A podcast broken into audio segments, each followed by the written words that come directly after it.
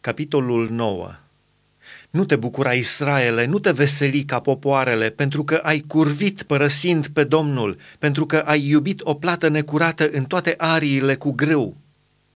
Aria și teascul nu-i vor hrăni și mustul le va lipsi. Nu vor rămânea în țara Domnului, ci Efraim se va întoarce în Egipt și vor mânca în Asiria mâncări necurate. Nu vor aduce Domnului vin ca jertfă de băutură, căci nu-i vor fi plăcute. Pâinea lor le va fi ca o pâine de jale. Toți cei ce vor mânca din ea se vor face necurați, căci pâinea lor va fi numai pentru ei, nu va intra în casa Domnului. Ce veți face în zilele de praznic, la sărbătorile Domnului? Căci iată că ei pleacă din pricina pustiirii. Egiptul îi va aduna, moful le va da morminte. Ce au mai scump, argintul lor va fi prada mărăcinilor și vor crește spinii în corturile lor. Vin zilele pedepsei, vin zilele răsplătirii. Israel va vedea singur dacă prorocul este nebun sau dacă omul insuflat aiurează.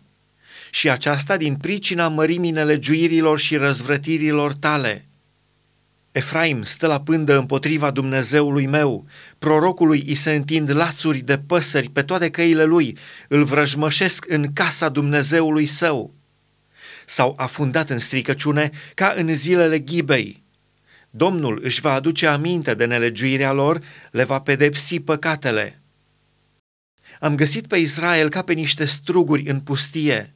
Am văzut pe părinții voștri ca pe cele din tâi roade ale unui smochin în primăvară dar ei s-au dus la Baal Peor, s-au pus în slujba idolului scârbos și au ajuns urăcioși, ca și acela pe care îl iubeau.